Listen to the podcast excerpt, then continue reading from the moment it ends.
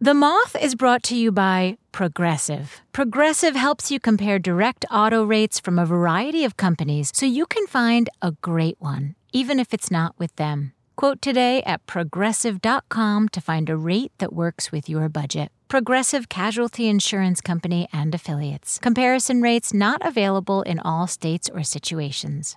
Calling all educators. Join the Moth this summer for the virtual Moth Teacher Institute. We're not your average teacher training. Forget what you think you know about professional development. At MTI, we're all about infusing your classroom with the magic of storytelling. MTI is for 5th to 12th grade teachers, whether you're looking to fine tune your strategies or you're a curious newcomer eager to learn more about moth storytelling. Picture this a new community of teachers all over the country. Vibrant discussions, engaging activities, live storytelling shows, access to moth curriculum, and so much more. This summer, MTI will take place from August 5th to the 9th. Applications close on June 23rd. Visit themoth.org forward slash MTI to apply today. Welcome to the Moth Podcast. I'm Kate Tellers, your host for this episode. Throughout 2022, the Moth has been celebrating its 25th anniversary by revisiting our history, counting down year by year. In this episode, we're bringing you back to 1998, the year that the moth celebrated its first birthday. As we learned to walk, metaphorically, we started to refine the role of a moth story director. Very often, people would come to us with the seed of an idea, or, even more often in the early days, we would seek out potential storytellers who we thought might thrive on our stages. Some people had stage fright, some thought they had no good ideas, some thought they had so many good ideas. So a director worked with each of the tellers to help prepare them for the stage. Here's how the directing process works.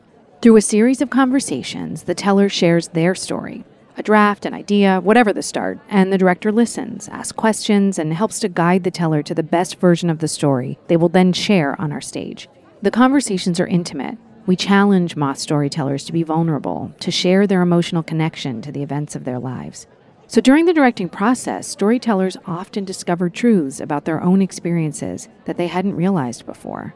These conversations take place in person, a few recently on Zoom, but mostly over the phone. So often the teller and director meet for the first time at our in person rehearsal just before the show. In these cases, they'll sometimes recognize each other by voice alone, catch eyes, and leap into each other's arms.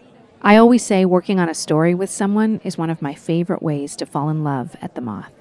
After today's story, we'll feature a conversation with two beloved members of our Moth community who have been through this process more than once Peter Aguero and Samuel James. But first, a story from Peter. He told this at a Moth main stage in Charleston, South Carolina, where the theme of the night was Between Worlds. Here's Peter. So I just uh, finished my first semester of college, and I have a big bag of laundry and I come through the door of the house, and things aren't looking too good for me and my mom. The first thing I notice is that the piano is gone. Uh, she had that ever since she was a little girl and took piano lessons. We always put the nativity on top of it around Christmas time. I took uh, piano lessons for, for two weeks, but I still took piano lessons on that piano, and, and that's gone. I go through the living room, and uh, the only thing that's left is uh, just one couch that's with broken springs sticking out of it. There are two televisions, one on top of the other. One has picture that works, and one has sound that works. Um, over in the corner are the impressions uh, still from my dad's La-Z-Boy uh, that uh, has been gone for four years now. Uh, and that's the only furniture in the room. I go upstairs, the dining room's empty. There used to be this big, beautiful uh, dining room set with uh, carved chairs and a glass break front and a buffet table, and that's gone. In the kitchen, there's the kitchen set. There's two chairs. There used to be four, but I broke one of them, and the other chair I also broke. And there's only two left. And I, I, go upstairs to the bedrooms, and in my mom's room, uh, there's nothing left but her mattress on the floor. And there's nothing quite as uh, damning as a bedroom without furniture because uh, you, you, you see all the dings and the scratches in the wallpaper, like all the mistakes that can usually be covered up, but you, you see them all now. My sister's room is exactly the way it looked when she moved out to go live with my dad. It's Pepto Bismol pink walls and a canopy bed and this uh, big toy box in the shape of a rubber strawberry, uh, as if she was going to move back in and be the little girl that she was uh, before she moved out.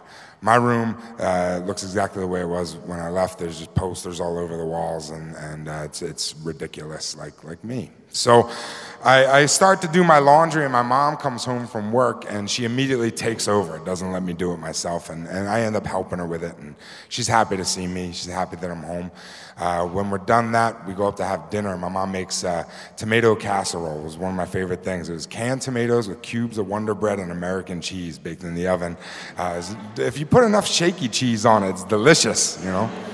So we're sitting there uh, in, in the two kitchen chairs, and we're, I'm telling her all about uh, my first semester of college and how it finished up, and she's so proud of me. And, and uh, she's telling me about work. My mom's a nurse, and she's been uh, taking all of the shifts that she can, but uh, she had warned me that she was starting to have to sell stuff in the house to be able to catch up on the bills, because the house was too big for the, for the two of us. Now that I was away at school, it was just her. So she was doing everything she could, and, and she warned me, but it was still shocking, you know?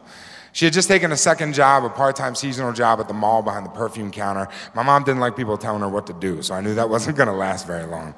Um, and while we're sitting there at dinner, she tells me uh, that she says, Pete, we're, we're not gonna have a lot of money this year for Christmas, so I don't think we're gonna be able to give each other presents. And I said, That's okay, mom. And I'm, I'm being completely honest. I'm just happy to be home with her. I don't need anything. And th- that's the truth. And uh, we sit there eating quietly for a minute. And then she says, uh, You know, it'd be funny. What if we cut out pictures of things from magazines that we would give to each other if we could? Uh, and I, we, we laughed about it. Uh, and then we cried about it because it's really sad. Uh, it's a really sad thing. But then we laughed again because, man, like, no matter how hard things are, you just have to laugh, you know?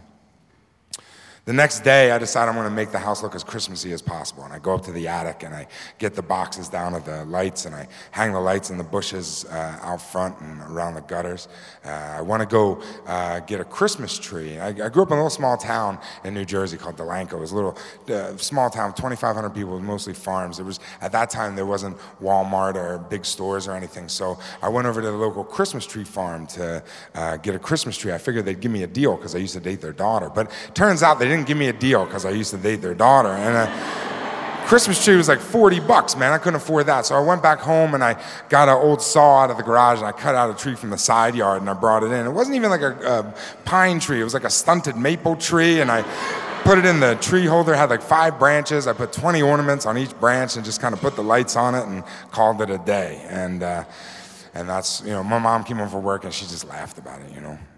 Uh, when, I, when I was visiting my friends who were also home from college, uh, I would uh, steal their mom's fancy catalogs and uh, bring them home and cut out pictures of stuff. Like, uh, you know, my mom always wanted uh, a green Jaguar convertible. I found a picture of one of those. I cut out pictures of gold and, and diamonds and jewelry, and island, like all these things that I would love to be able to give my mom for Christmas. And like, as I was doing it, I knew it was sad. It was like a sad thing to do but I kept collecting them and folding them up and tying them up with ribbons and hiding them in my room, and I was waiting to put them under the tree. And like I said, it, it, was a sad thing, but I knew it was something that would bring us together. I knew it was something that we would always be able to hold on to. It was something that we would be able to hold on to together, you know? There was one night uh, in mid uh, toward the end of December, close to Christmas, when we're sitting there in the living room watching the TVs, and uh, the Charlie Brown Christmas special is on. One of the TVs hooked up the cable, and the other one gets the uh, antenna, so the sound doesn't quite jibe up, you know. Um, and we're, we're sitting there, just right next to each other on the couch. We're worlds apart. My mom's exhausted. I've been trying to get her to sell the house for years because I knew it was just too big for her to be in by herself. It was too big for the two of us to be there. If I'm being honest, it was too big when all four of us were living there. I, I don't know why they got it in the first place, but four years before that, my parents, uh, who had been separated on and off the whole time that they were married, um, they were giving it uh, one last try. And the plan was that they were going to uh, sell the house and take the money, and we were going to move to Georgia uh, from Jersey and have a fresh start. And that was the big plan. And, and uh, it went along okay for a couple of weeks, and then somebody uh, just came in and poured the eggshells all over the floor again, and they started the fight, and things were back to normal. And, and that fresh start never really happened. And it culminated with us the four of us in the third pew at St. Casimir's Church in Riverside, New Jersey for Christmas Eve midnight Mass. And right before the priest started the Mass in the packed church, uh, my dad stood up and he walked out of the church. And the only sound you could hear in the silent church was the hydraulic door just go shoo. And the four of us, uh, the three of us left, uh, stood up, and we went outside past the priest and everyone we knew, and we went outside and uh, we uh, walked the two blocks to where the car was parked, and my dad was nowhere to be found, but he left the keys of the car on the hood.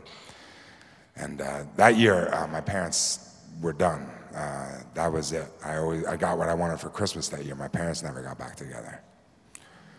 But so here we are now today, the, the two of us sitting on this couch and uh, trying to watch this thing and let us be happy or something. And she's a million miles away. It's all killing her. Trying to pay the bills, trying to keep it together. She did everything she could to try to keep the house so there would be some semblance of normalcy to the outside world. I know that she took a big hit uh, on her pride. She's a very prideful woman. And I knew that when everyone that she knew in her life saw our family disintegrate that midnight mass, I knew that it was uh, just ripping her her apart, but she was trying to keep the house together, you know? And she was a million miles away. My mom was my best friend. It was the two of us, man. She was my partner. She was like, she was like my road dog, you know? It was like me and her against the world. And uh, like being there with her and having her be a million miles away was killing me. Just like I knew this house was killing her too. Well, you know, uh, it, it, got to be uh, Christmas Eve, and uh, my buddy Brian came over and picked me up, and we went to a different church for midnight mass. When you're under 21, you can't go to a bar, so you go see your friends at, at mass. And uh, we uh, split a jug of wine in the parking lot, and we went, and the mass was awesome. It was pretty great. And uh, afterwards, uh, I come home, and uh, the next morning I wake up and it's Christmas morning. So I go and I gather up all the little uh, pictures of uh, the gifts that I want to give to my mother, all wrapped up and tied in ribbon, and I put them under the tree. And I hear my mom stirring upstairs, and she comes downstairs, and her hair's in corkscrews, and she's got this big flannel house coat on, and her big uh, red plastic Sally Jessy Raphael morning glasses with the broken ear thing on the side taped up, you know. And uh, I say, Merry Christmas, Mom. And she goes, Oh, honey, oh, hold on. And she goes upstairs and she's upstairs for a minute and then she comes back down and she has a few. And I give her hers first. And there's, uh, you know, there's uh, the Jaguar and the, and the jewelry and the island and a picture of a baby grand piano and a picture of a new dining room set and a picture of a new mahogany bedroom set and all these things I wish I could replace for her.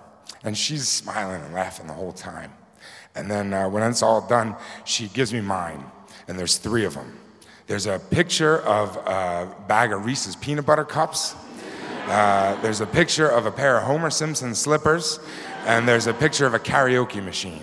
And they were all from the same Rite Aid catalog that was up in her bathroom because she had completely forgotten about this thing that I thought was going to bring us together because she was working so hard. So we're stuck in the middle of this O. Henry story that he never should have written. And, uh, and I thank her so much for the gifts. And we go upstairs, and my mom makes the best pancakes in the world. You might think your mom does, but I'm so sorry, you're wrong. my mom made the pancakes, and, but this morning she burned them a little bit. And uh, I'm sitting in the kitchen uh, eating these pancakes, cutting around the burnt pieces, and I'm looking out through our backyard at uh, everybody else's houses, and all the light in their houses looks like orange and colorful and friendly with all these people, and the, our house just feels empty and stark and white in the fluorescent light, eating these pancakes in silence together, the two of us. A couple months later, uh, she finally did send me my present. I was back in college. I had, man, I'd taken out all the tuition and loans, and I, we couldn't afford it otherwise, but it was important to her that I go. And uh, I had just finished a day of classes, and I was heading to the dining hall, and I stopped over to check my mail. Remember mail? When people used to send mail? And I open up the mailbox, and there's an envelope with my mother's postmark on it and I take it up and I fill up my uh, into the dining hall and I fill up my uh, tray with too much food uh, because that's what you do. And I go over to a table and I sit down. And before I start eating, I open up that envelope, and inside there's no note. There's just one photograph. It's of her standing in front of the house with a for sale sign. And the house sold pretty quickly, and uh, it, she got it. She offloaded it, and uh, she took a little bit of a hit financially and she took a bigger hit on her pride and she moved into a much smaller place that she could afford uh, and you know it, it, hurt her i know it hurt her and, it, it took a big hit but the most important thing to me was right then we're looking at that picture i got my girl back Thank you.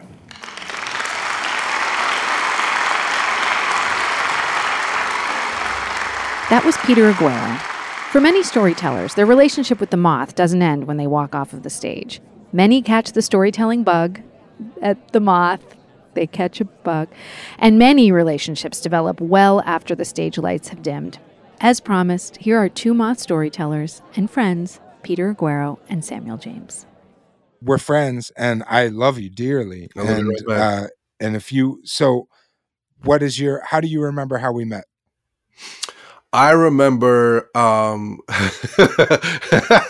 I remember so it's at the State Theater, it's in Portland, Maine. Yeah. Uh you were the host of the show and I remember like being a little self-conscious about being the biggest bearded man in the room. And then in you walked. and I felt the stress just come off my shoulders right onto yours. But to uh, what I remember in that moment is is I again I walked in and I was like, oh, good. The same thing. Like I'm not the big. I'm not. I'm not the monster in the room. We get to be two monsters together. I was like, oh, good. And then you, I think you stood up and you were the same exact height as me. And then you, I was wearing a Batman T-shirt, and then you pulled out Oh. a Batman wallet, and you were like, "Hello, Batman," and I said, "Hello, Batman," and then we were, and then we fell in love right then. Yeah. And that was, I mean, that You're, was you're that was- Batman in my phone. That's who you are on my phone. How did you get your start uh, with the moth? Uh, I got my start with the moth from um, when the moth came to town. I think I, it must have been, I want to say like 2013, 2014, something in there. Um, and they were looking for a, a local to tell a story. And uh, I got a call from uh, Meg Bowles. And we started going through stories. I started telling her. So I'm a musician by trade. And so I have a lot of stories about being on the road and ending up in um, odd circumstances. Yeah. And so, you know, those stories always work well for me on stage or like meeting people. Um, and so I just started hitting her with all these stories. Um, but Meg's, you know, one of the OGs at the Moth. So Meg has heard every possible version of every story. so in my life, my stories are unique. And I think in her life, they weren't. And so we just started digging through stories. I don't know how many stories I told her, but it had to have been upwards of 20. And I think she must have got some sense that I knew how to tell a story. Um, so she just kept digging. like what that's a familiar thing the way the moth directors will will tend to work is you'll get in there thinking you're going to talk about one thing and then they catch something and then without you knowing they sneak in the side door and they're like ah here's this story and they can then they try to they end up convincing you that it was a story you wanted to tell all along and i mean like most things like we we're not always such great judges of like what is interesting about our lives right Mhm. I'm very aware of that. My own, my own, uh, my, my own tendency to kind of be precious, maybe about something that I've made, you know, or something that I've said. yeah yeah yeah A little sentence that I think is funny. There were definitely moments in the second story, uh, the Little Pink General Lee. There was one moment in particular where I had this joke that I thought was so funny, and I still think is very funny. Um, but it didn't work in the moment. Like it killed, it killed the momentum, and it killed like the drama that was being built. And it was just, it was almost like a pressure valve from myself in telling the story. That it was like I knew I could feel the tension I was building for the audience myself, and so I wanted to release it by putting this little joke in there, but it it did the whole story a disservice. And like, you know, Meg was the one who was like, "Don't put this joke in here." meg has this has this great uh little kind of smirk smile she does when it's those moments where she's telling you that like the thing you're doing is not a great idea it's just like Mm, and you're just like i know. Like you know she's right. To me the best direction comes where they're just telling you to trust. Of course you're trusting them but as a moth storyteller you're, you're trusting the director but they're a proxy for yourself. Right. you really have to trust that it's enough that the facts of what happened and how you felt are enough. And you can watch somebody in a rehearsal you know the night before the show perhaps like still have too many jokes or too Mm. many deflections or Mhm, too many mhm. things that are keeping us away from the honesty and the like the emotional core of the story and it's like you can see the director almost heartbroken, just like, oh man, I wish they could have. Oh man, if only. yeah. The story is not the director's story. It's it's always Mm. yours, and the best directors make sure that they're invisible in it. Yeah. I would say that the process, some of it kind of surprised me in the, some of the same ways that it did with you, where you you think that something doesn't matter, and then you realize it did. You know, like you think a, a, a moment in the experience might not be as big a deal that it really is because I, you know, a lot of times like these the stories that we tell are about a time that was about like a change or or some pain or a failure.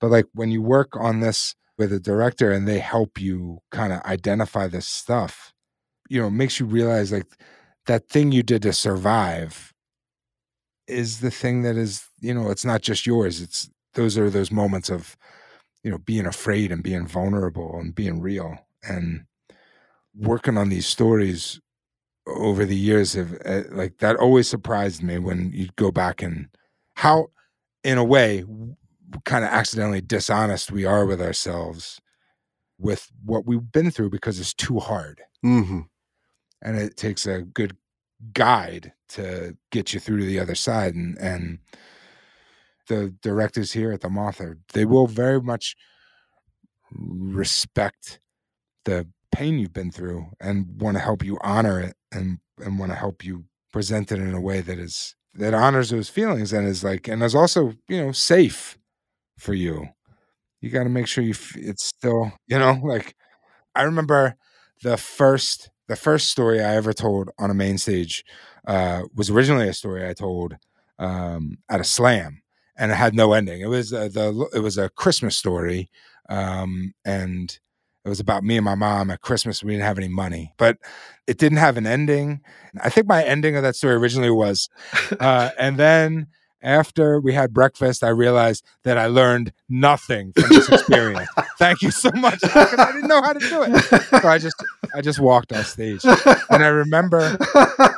So that that story, the director of that story was Catherine Burns, and I remember Catherine calling me into the office to to work on that story with me, and she said, "Peter, we need to have an ending to the story because you did learn something from this. You did, you're, you know, you did survive it. You did, you know, and so that was the first time that I just like I I trusted and gave into it, and and and uh, you know, it was really beautiful to kind of like flesh it out and like make it bigger and make it smaller, and have the story expand and contract. And again, it was really surprising because again, it's like this is just my experience, right? Like the the most it's it's something I went through. It was it was uh, the parts that I thought were the most important might have been the most uninteresting, and the things that I skipped over were the parts that were like the juiciest bits. And then I never really doubted that I wanted to tell it because it felt good to tell it, and it was the, an amazing experience.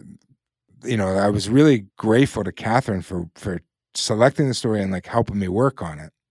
That first main stage was in the Metropolitan Museum of Art what a debut. uh, and like it didn't feel, you know, it didn't feel real. And then uh, I told the story, and like because Catherine helped me, like you know, trust in what was there and trust in myself.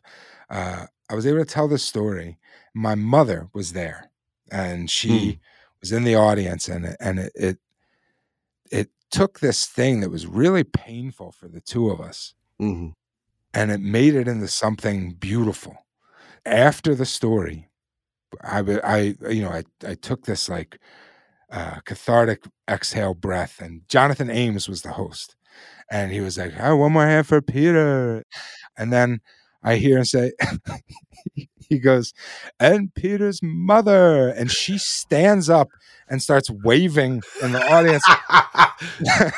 Like she's a duchess, and like she my mother is now getting an ovation from a crowd in New York City around Christmas at the Metropolitan Museum of Art. It's still, it's still the, like I think that's my mother's favorite part of any of my career has been a uh, that you know she got to do that, and b when it was on the radio. That story was on the radio later.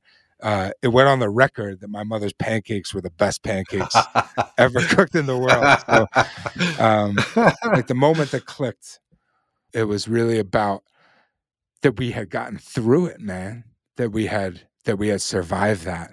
That we had gotten far enough away from it that it was something we could tell the world about. Samuel, it's been great to talk to you, man. I love you so much. I can't wait to see you down the road. Oh, I love you right back. I can't believe I'm looking at your face after talking to you on the phone for three years and not seeing you. Here you are. I'm sure somewhere Meg is listening to this with that little smile. Uh, like, and look what I did. I'm sure. I'm sure of it. I hope she is. I hope she is. That was Peter Aguero and Samuel James. Peter was born and raised in the wilds of South Jersey. He's been working with the Moth since 2007 as a storyteller, instructor, and host. His solo show Daddy Issues has played the far reaches and middle grounds of North America, mostly to acclaim, except for one guy in Fresno, California. That guy hated it. He spends most of his time listening to the Allman Brothers while making profane ceramics in Queens. Samuel is a journalist living in Portland, Maine. He primarily covers local and national issues as they relate to race. James is also an internationally touring musician and storyteller. We hope this episode inspires you to call someone and ask them to tell you a story. You never know what might happen next. That's all for this episode. From all of us here at The Moth, have a story worthy week. Kate Tellers is a storyteller, host, senior director at The Moth, and co author of their fourth book, How to Tell a Story. Her story, but also Bring Cheese, is featured in the Moth's All These Wonders, true stories about facing the unknown, and her writing has appeared on McSweeney's and The New Yorker. This episode of the Moth podcast was produced by Sarah Austin Jenness, Sarah Jane Johnson, and me, Mark Salinger. The story in this episode was directed by Catherine Burns. The rest of the Moth's leadership team includes Sarah Haberman, Jennifer Hickson, Meg Bowles, Jennifer Birmingham, Marina Klutse, Suzanne Rust, Brandon Grant, Leanne Gulley, Inga Glodowski, and Aldi Kaza.